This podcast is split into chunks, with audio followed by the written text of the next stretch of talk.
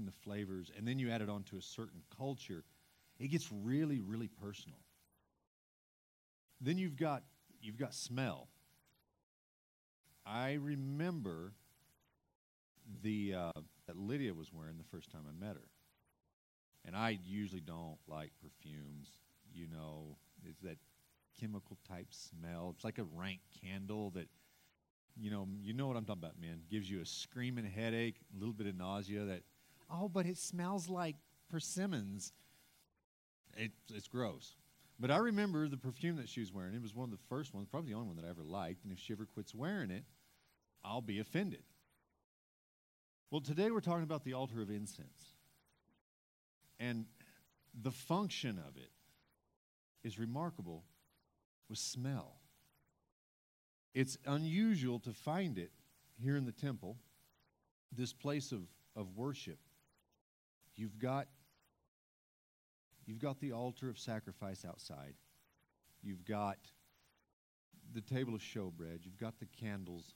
You've got the, got the Ark of the Covenant inside. And then in the middle, right in front of this big, thick curtain, the closest, closest to the Ark of the Covenant, you've got this thing that is for smell.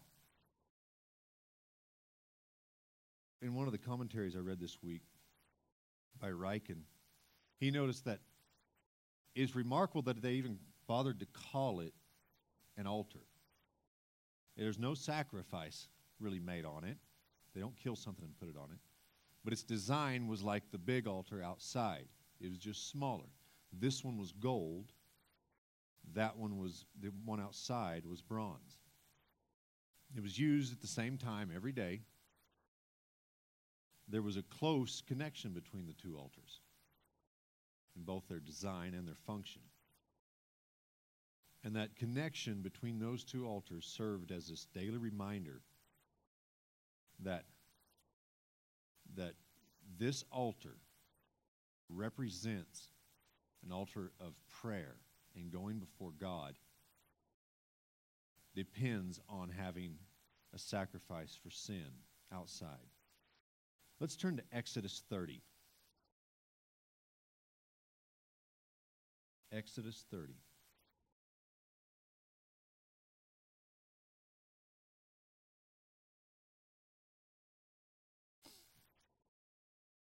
You shall make an altar on which to burn incense. You shall make it of acacia wood. A cubit shall be its length. A cubit shall be its breadth. It shall be square, and two cubits shall be its height. Its horn shall be of one piece with it. You shall overlay it with pure gold, its top and around its sides and its horns. You shall make a molding of gold around it. And sh- you'll make two golden rings for it under its molding. On two opposite sides of it you shall make them. And they shall be holders for the poles with which you will carry it. You'll make the poles of acacia wood and overlay, overlay them with gold. And you shall put it in front of the veil that is above the ark of testimony, in front of the mercy seat that's above the testimony, where I will meet with you. And Aaron shall burn fragrant incense on it every morning. When he dresses the lamps, he'll burn it. And when Aaron sets up the lamps at twilight, he'll burn it. At regular incense offerings before the Lord throughout your generations, you shall not offer unauthorized incense on it, or burnt offering, or grain offering. You shall not pour a drink offering on it. Aaron shall make atonement on its horns once a year. With the blood of the sin offering of atonement, he shall make the atonement for it once in the year throughout your generations. It is most holy to the Lord. And then if you jump down to verse thirty-four, the Lord said to Moses, take sweet spices, stactate, and onica, and galbanum, sweet spices and with pure frankincense. Of each there shall be an equal part, and make it incense blended as by the perfumer, seasoned with salt, pure and holy. You shall beat some of it very small, and put part of it before the testimony in the tent of meeting, where I shall meet with you. It shall be most holy for you. And the incense that you shall make according to its composition, you shall not make for yourselves. It will be for you holy to the Lord. Whoever makes any like it to use as perfume shall be cut off from the people. Let's pray. Heavenly Father, I pray that you would use your word this morning. I pray that you would uh, you would be honored in the preaching of your word, and that it would have its effect. I ask this in Christ's name. Amen. Okay, so the incense altar, it was smaller than the bronze altar. Uh, it was eighteen inches by eighteen inches by about three feet. And it, it was kind of the same design of the ark, more particularly like the table, made of acacia wood, surfaced with gold, but like the bronze altar, it had these rounded corner protuberances coming up from a golden lip around it. It had these, they call it, referred to as the horns. And like the table, it had a decorative molding that would kind of hold the incense on it, and it had the gold rings that the poles would run through so that it could, it could be carried. And it stood in the holy place, more specifically right in front of the curtain that's before the Ark of the Testimony. It's the closest piece of furniture there is to the ark. So this, it it's almost seems arbitrary, but we want to look at what, what the purpose of it is. What does it symbolize? Well, what you find mostly is that it's a symbol of prayer. In Psalm forty-one, one through two, David says, "O Lord, I call upon you. Hasten to me. Give ear to my voice when I call to you. Let my prayer be counted as incense before you, the lifting up of my hands as the evening sacrifice." So there we start to find that reference to, to, um, to incense and prayer. In Revelation, in Revelation five, Revelation five, eight, it really starts to come out.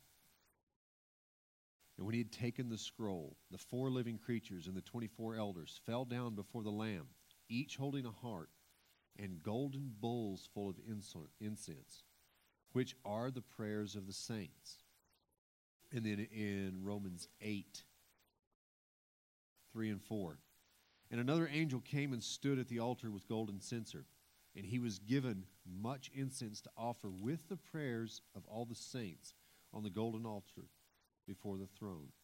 And the smoke of the incense with the prayers of the saints rose before God from the hand of the angel." So you see that that prayer. And then in Numbers uh, sixteen, in, and in punishment, there's a plague running through the children of Israel. You see Aaron going through the camp with his censer, stopping the plague. It's this. It's as it goes up before God. So prayer is heavily is heavily connotated in there. But it's not just prayer. It, there's more than that. As you go through the Bible, it's broader and deeper than that. It's more what, it more signifies what prayer represents. Us going before God. And then there's the fact that it's equated to a pleasure. A pleasure like a pleasant smell. That's remarkable, because we tend to see prayer as letters of petition and complaint, more like administrative issues that need to be dealt with. But this is a different picture that we see. It's God as the creator enjoying his creation so much that he has elaborately provided a way for us to be connected to him. It's closest to the holy place. It goes up. The smoke of it goes up in front of the altar. In Leviticus sixteen, eighteen, it's referred to as the altar that is, the, the altar of incense is referred to as the altar that is before the Lord. It's the face-to-face communication. And we see that it's a sweet smell to the Lord. It's personal to him. He likes it when his people come before him. But this brings up a question. Does God acknowledge and hear the prayers of an unbeliever? That's kind of a tough question, but as you go through this and you look at it, and you look at the process and the seriousness of it, that question comes up. So does God hear the prayers of people who aren't saved, who aren't washed in the blood. So as we go through this, I want that question to kind of be in the front of your mind. The next thing we see in the passage is this atonement on the altar. The atonement of sins on the atonement for sins on this altar of prayer. So atonement, if you break down the word just kind of crudely, it's it's kind of convenient to think of it as, as being at one with God, at one-ment. You know, you've been made right with God. You can be at one with God. The literal translation in Hebrew is from the word kippur, and it means to cover. It's a covering. And this atonement we see commanded here. In Levit- Leviticus, it talks about how it's done. First, the high priest sprinkled blood on the mercy seat, showing that Israel's sins were covered. Then, God said, he shall come out to the altar that is before the Lord and make atonement for it. Talking about the high priest, Aaron at this point. He shall take some of the bull's blood and some of the goat's blood and put it on, put it on all the horns of the altar. He'll sprinkle some of the blood on it with his fingers seven times to cleanse it and consecrate it from the uncleanness of the Israelites. That's in Leviticus sixteen, eighteen and nineteen. So, in order for a sinful people to stand before a holy God, they needed to be cleaned. Absolutely necessary. God can't tolerate imperfection or else he would not be perfect.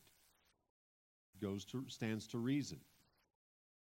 Something that tolerates imperfection cannot be perfect. Something that's a little bit bad can't be fully good. And this action, this atoning for sins on the altar, this all of this work of blood, the blood that comes from the sacrifice that was made outside, it shows that even that not even our prayers are acceptable to God unless our sins are forgiven. And in order to approach this inner altar of prayer, the work has to have been done on the outside of the altar, on the outside altar. And it was to be done by a priest. No one else could do it. And this priest had to be extensively cleansed, had to be ritually clean to do it. Um, tradition says that, as last week Jeremy talked about the bells around their robes that the priest wore when they went to make an offering. And historically, they would keep a cord tied to their leg or to their waist. And if the bells stopped ringing, that means that he wasn't properly prepared and purified. God struck him dead. Well, they couldn't go into the holy place because they were unclean. They had the rope, and they would pull his carcass out of there. So, you know, tug on the rope twice if you're still alive. Make the bells ring or something. And I, I don't know biblically that this was ever done, but we know historically that this was this was something that they did to be prepared for that. The only way that the prayers of the people would be acceptable, pleasing, that they would smell good to God, is if it came up through this blood. They put the blood, blood on the horns of the altar. And that smoke, that smell had to rise up through the blood. From being surrounded by the blood of atonement, of, at- of covering, sin had to be taken care of before you could come to God. The blood meant that the entry fee to the presence of God had been paid for, and paid for with life, the most precious commodity on earth. And then the next thing we see is no strange incense.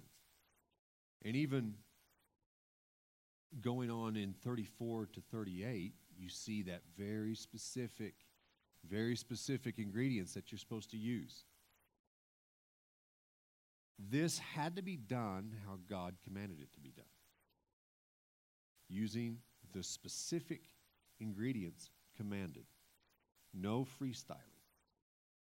He had a specific way that he that God had told, this is how you are to come to me.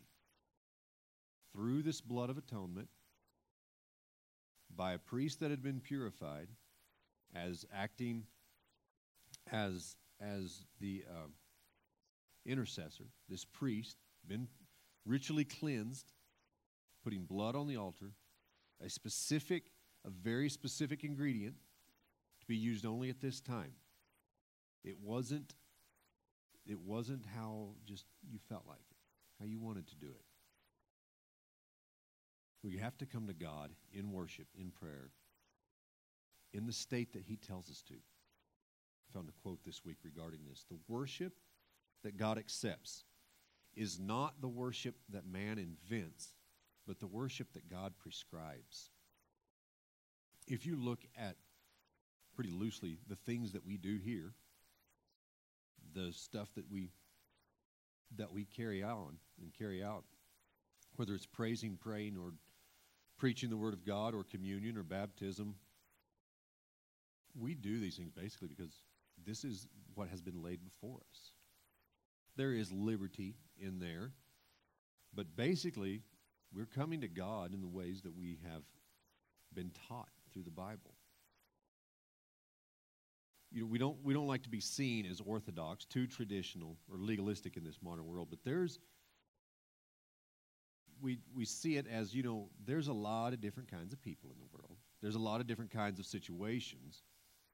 A lot of different people coming to God in different ways.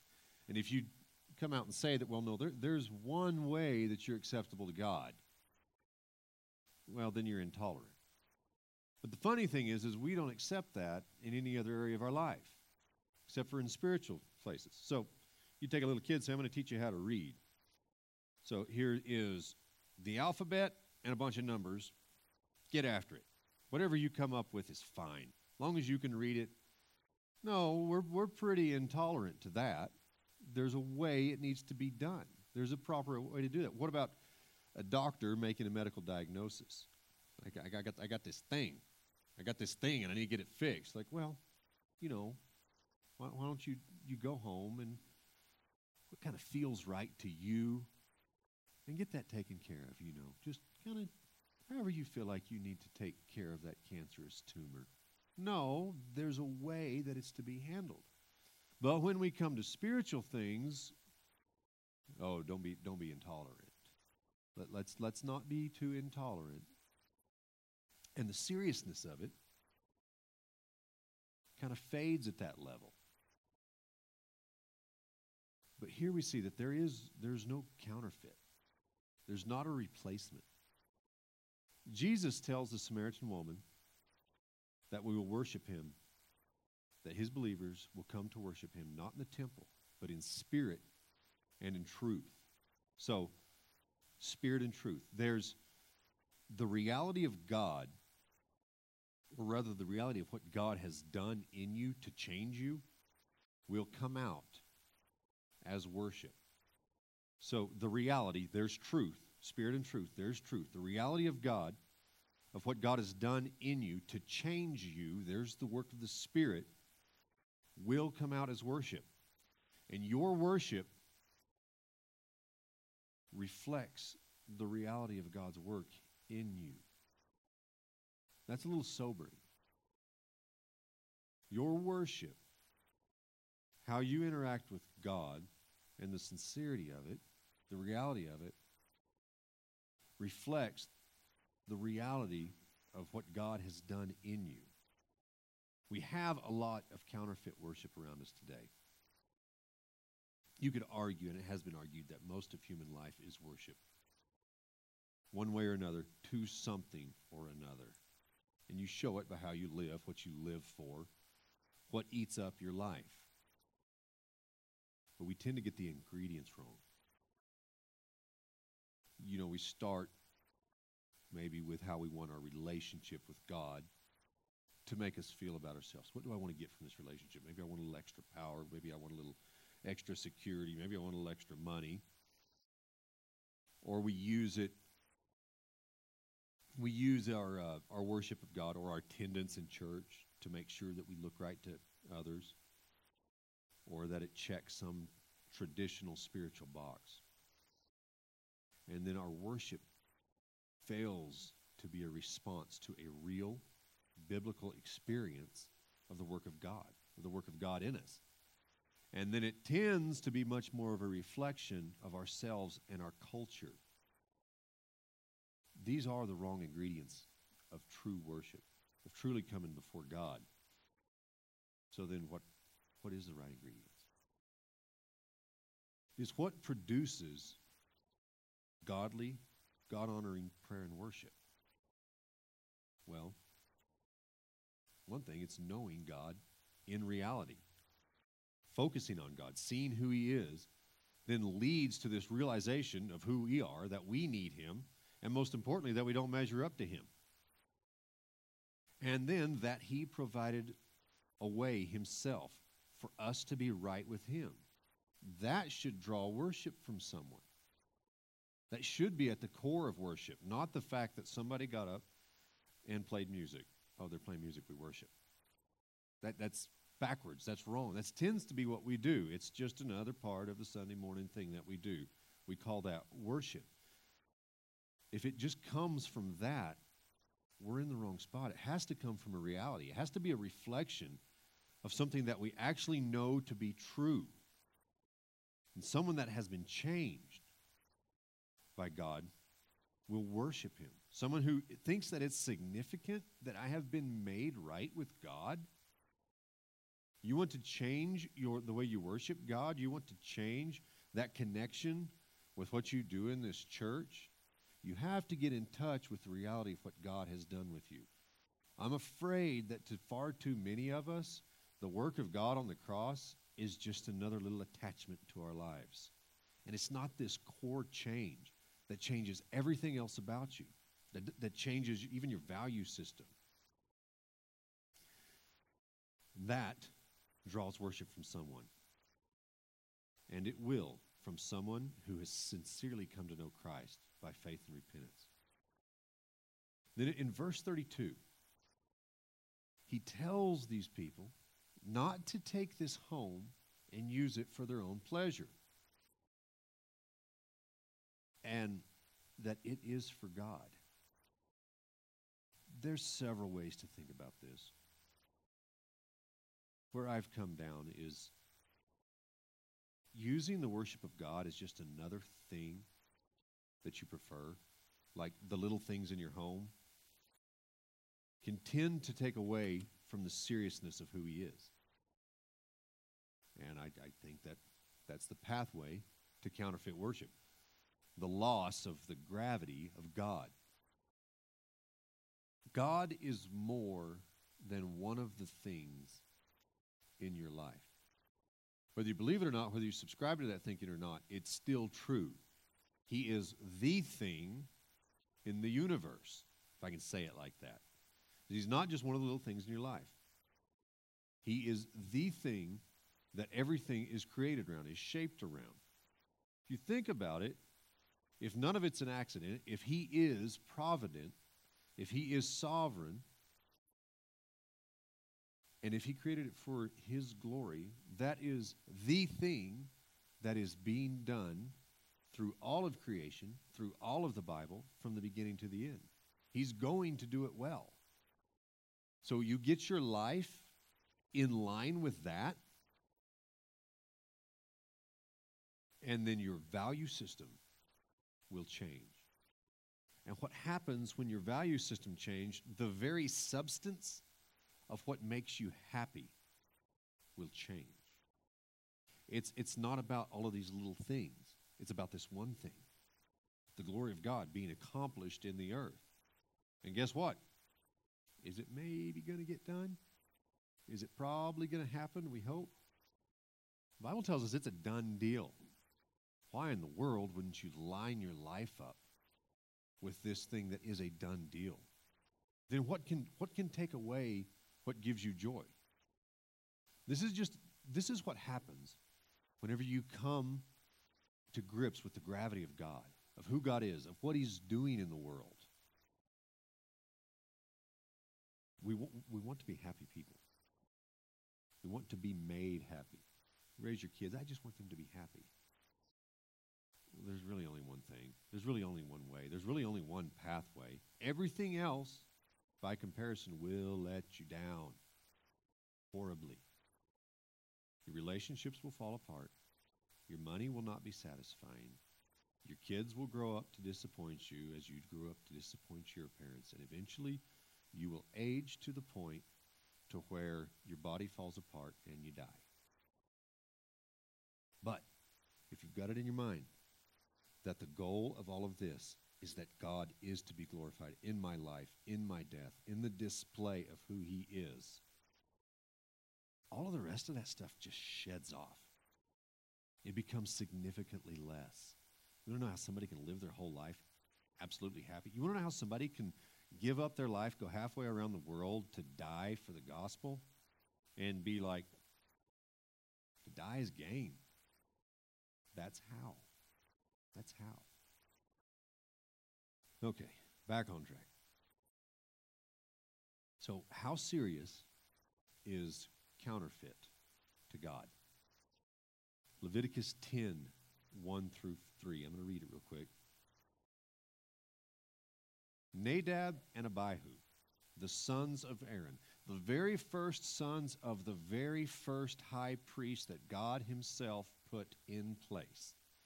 Nadab and Abihu, each took his censer and put fire in it and laid incense on it and offered it unauthorized fire before the Lord, which he had not commanded them. And fire came out from before the Lord and consumed them, and they died before the Lord. Yikes. Then Moses said to Aaron, this is what the Lord has said. Among those who are near me, among those who are near me, I will be sanctified, set apart, holy, significant. Among those who are near me, I will be sanctified. And before all the people, not just those who are near me, and before all the people, I will be glorified. Then the next few words is heartbreaking, but very telling. Among those who are near me, I'll be sanctified. Before all the people, I will be glorified. Then it says, and Aaron held his peace. He just lost his two sons. But the gravity was with him to where I, I know this is important. This is serious. They didn't take it serious. I'm not going to argue with God. And Aaron held his peace. He's not going to be near to all, but he is going to be glorified before all. Everybody in the camp knew that this happened. And every, everyone knew about it, and everyone took the lesson home. The sons of the high priest got zapped because they did not come before God in the right way. Proverbs four says, there is a way which seems right to a man. No, that's pretty good. That's that's. I think this is the way I'm going to do this, that I'm going to go. But, you know the rest of the verse? Leads to destruction. You can translate it, but the end, I think the King James translates it, but the end thereof is death. We approach God on God's terms.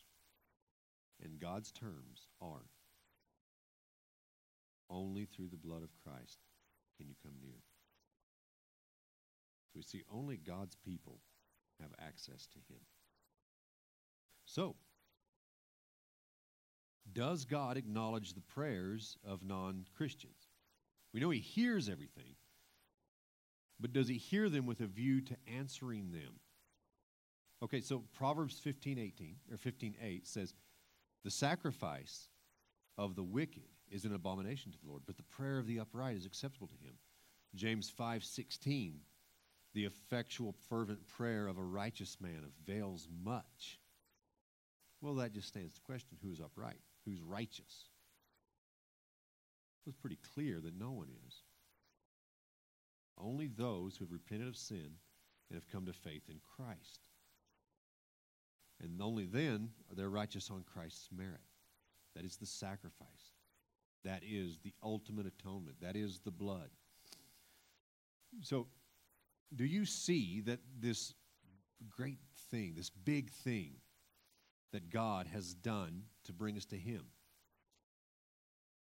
that this communication with him is extremely important to him? He's the one that set it up. He made it possible. This isn't the, the Israelites out in the desert tinkering, saying, we, we got to get to God. Let's try a few things. Oh, he got zapped. Let's try this. Yeah, that didn't work. Th- this isn't trial and error saying we've got to get to this deity.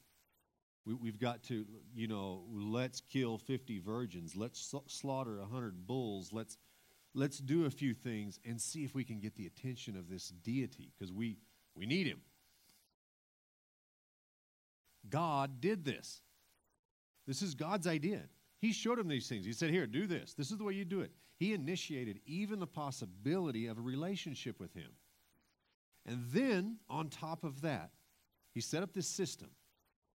And then we see the great part. He sent his son to be the ultimate sacrifice so that we can commune with the very God of the universe. Not only that, but now Christ stands as our high priest and intercedes for us himself, for his people that he bought with his blood. That high priestly prayer that Matt read this morning, that's what it's about. He is the priest now, going in before God. He's the priest. He's the sacrifice. He was the only one pure enough. And he goes in and he offers a prayer to God. Keep those that you have given me. Is it a maybe? Is it, is it an if? Is Christ's prayer to God, uh, well, maybe, hopefully he'll do that? It's a sure thing. It's a, it's a solid yes. He says, keep those that you've given me. Yep, done. Consider it done. Stamp it. So my question is, if God has done this big earth-moving thing to bring us to him, can you imagine what a slap in the face it would be to Christ to imagine that someone who's not under this blood can have the same access just because they're sincere, desperate enough? There's there's a there's a couple of arguments where people say, I'm not really a Christian, I don't go to church, really, I don't, I've never read the Bible, I, I, I've never really considered myself a Christian on some levels, but, you know, but when my kid got sick, I prayed, and God turned it around. Well, realistically, what happened is there were Christians praying, and God in his providence moved forward the way he was anyway. We just don't find it anywhere in the Bible except for the prayer of repentance, the first prayer of repentance coming to God, where there is this open access. It is actually the opposite. It's that it is very, very, very important that humans come before God through the blood. And as, as if God set this up this elaborately, then it would be a slap in his face to, for there to be a loophole, a back door, just because, well, I was so sincere and desperate. Look at Hebrews four, fourteen through sixteen. Since we then have a great high priest who has passed through the heavens, Jesus, the Son of God, let us hold fast our confession. For we do not have a high priest who is unable to sympathize with our weaknesses, but one who in every respect has been tempted as we are, yet without sin. Let us then, with confidence, draw near to the throne of grace, that we may receive mercy and find grace to help in the time of need. You know why we say in Jesus' name at the end of a prayer? It's a habit. It's a good habit, but it's significant. In Jesus' name, amen. That in Jesus' name is the blood on the horns of the altar. It's the blood on the horns of the altar. I have a theory. I think the horns of the altar actually curved in over the incense so that as it went up, it actually passed through, the smoke actually passed through the blood. That's what that in Jesus' name is. It's, this is through the blood of Christ that I have come to you. Something else we see is that there is very regular incense, morning and night. I imagine that there was smoke constantly going up from this altar of incense. First Thessalonians five seventeen. Actually, Ephesians six eighteen first. It says, praying at all times in the Spirit with all prayer and supplications. To that end, keep alert with all perseverance, making supplication for all the saints. Just pray all the time. Then in First Thessalonians five seventeen, pray without ceasing. Give thanks in all circumstances. Rejoice always. For this is the will of God in Christ Jesus for you. Prayer is supposed to be constant. This doesn't mean that, you know, you starve to death on your knees until you die. So, well, I prayed all the time. That's the far, far literal way to take that. But it does mean that you are in an attitude of prayer where you can't imagine not prayer not being a significant part of your life, or where you're continually breathing of prayer, where that's absent. I've noticed as I've gotten older, I don't know if it's that there are more situations in your life where God's got to come in on this one, or if it's always been that way and I'm just getting to where I realize it more.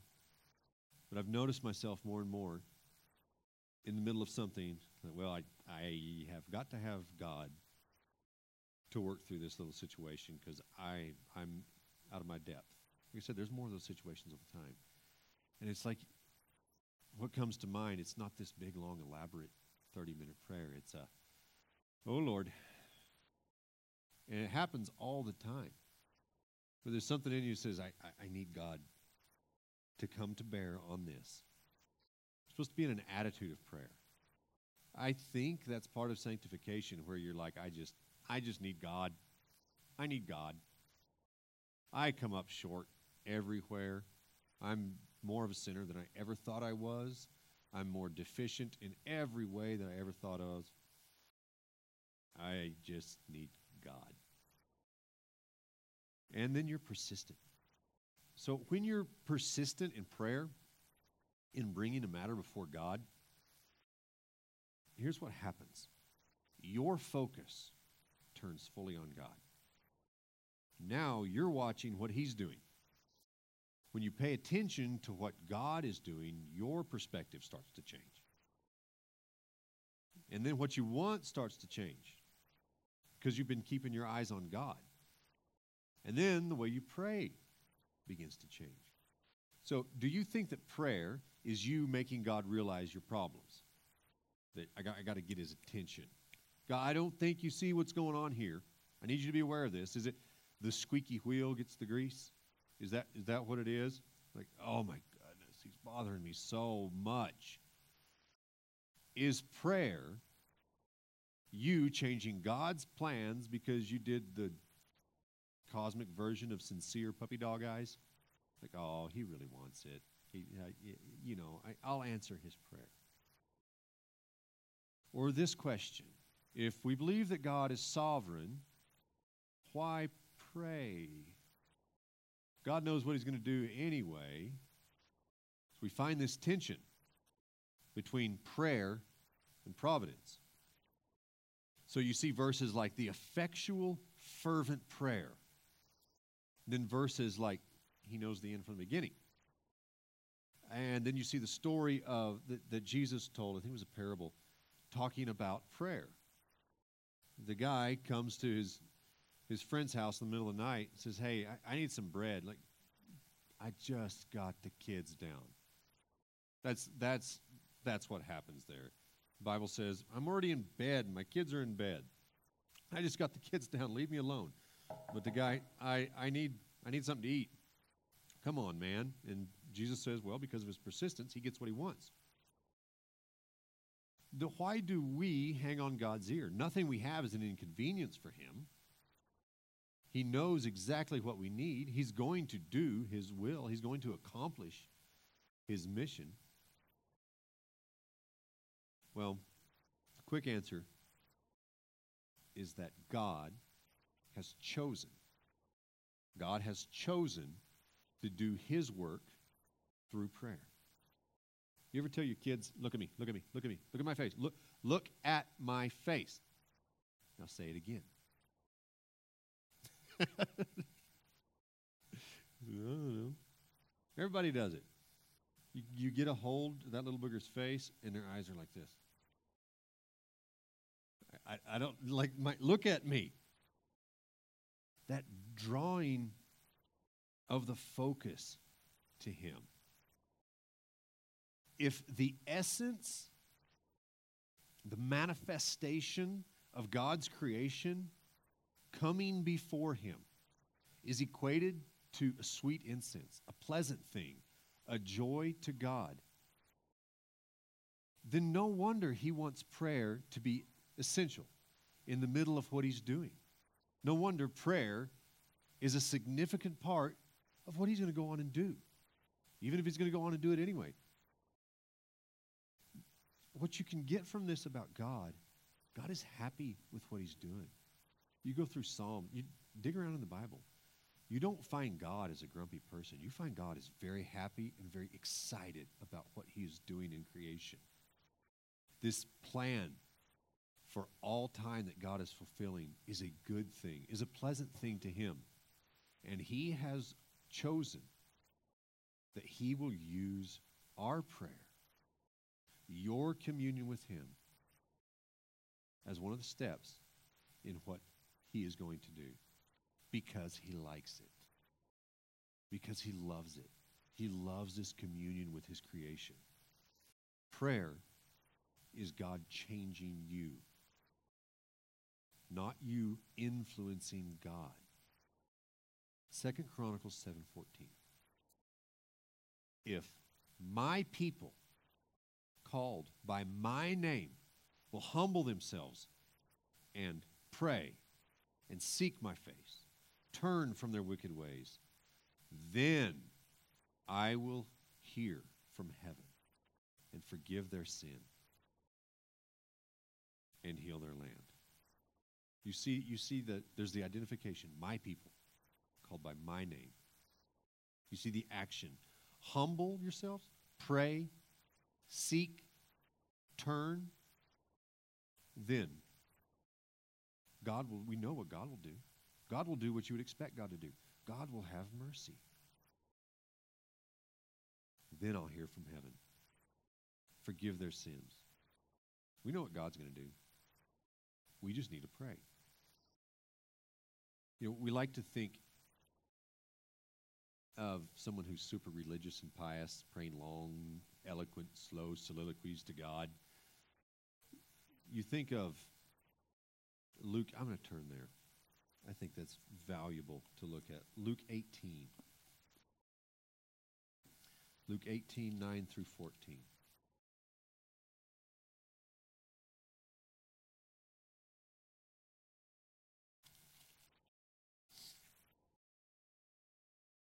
He also told a parable to some who trusted in themselves that they were righteous and treated others with contempt. Two men went up to the temple to pray, one a Pharisee, the other tax collector. The Pharisee, standing by himself, prayed thus, God, I thank you that I'm not like other men, extortionists, unjust, adulterers, or even like this tax collector. I fast twice a week. I give tithes of all that I get. The tax collector, standing far off, would not even lift up his eyes to heaven, but beat his breast, saying, God, be merciful to me, a sinner. I tell you, this man went down to his house justified rather than the other man. For everyone who exalts himself, exalts, him, exalts himself will be humbled, but the one who humbles himself will be exalted. The fundamental difference between these two guys was the reason they're praying. One saw it as proof of his righteousness, and the other saw it as necessary. One went home justified. So, God takes your communication with him very seriously. We fail to take the things of God serious because of our experience of God sometimes, I think. So, you've never seen a preacher struck down in the middle of a bad sermon. You've never seen someone drop dead as soon as they touch the baptismal waters. Never seen someone choke on a cracker during communion. You're all going to be thinking about that here in a minute. Why? Why don't we see that now? Well, God is merciful. In other words, the ultimate sacrifice has been offered. The ball is in our court to be covered by this sacrifice of Christ and be able to stand before God or, or to suffer the judgment of God ultimately. But we take God's mercy and then we use it to make less of the work of God till the reality of God has very inf- very little influence on our lives, about one hour every seven days worth of influence before we slip off into the same habits that we always have. Totally unchanged. So we live in this era of grace and mercy where preachers aren't getting struck down, where it feels like sin is rampant. We know that it's because God is merciful in allowing people to come to him. But I'm saying that using this mercy, the way that we see it, as it seeing it lessen the gravity of God, like he's not going to get me, I can do what I want, is actually very counterintuitive to what's going on. Romans six, he says, there's so much grace and mercy. Should, mercy, should we continue to sin? Should we continue in sin that grace may abound? He says, no. How can someone who is dead to sin still live in it? Even though we haven't seen people die from being unclean before God, we actually have much more reason to live drastically changed, more reason than the children of Israel did. We have the mercy that they longed for. They had the law. They had priests getting zapped. We don't have that fear hanging over us, but we have so, so much more. We have a greater reason than they ever did. We've experienced mercy. We can come before him, and we can have our perspective drawn to God in prayer because, because of in Jesus' name. He sees our covering. He sees our sacrifice. We have way more privilege than any of the generations before us. We'll close with a quote that I found. One of the commentaries. At the brazen altar, the big altar outside, where the sacrifice was offered, Christ died for us, shed his blood, reconciled us to God, and made us forever secure in him. But at the golden altar, he lives in heaven to intercede for those for whom he's already died and who are already saved. The brazen altar speaks of the death of Christ. The golden altar speaks of the living, resurrected, ascended Lord Jesus Christ. The two altars, therefore, speak of the death and the resurrection, and they constitute the full message of the gospel.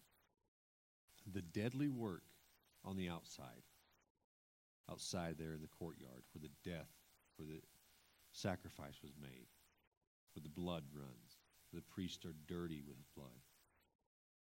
That must be done on the outside, for the pleasant work on the inside to even be possible.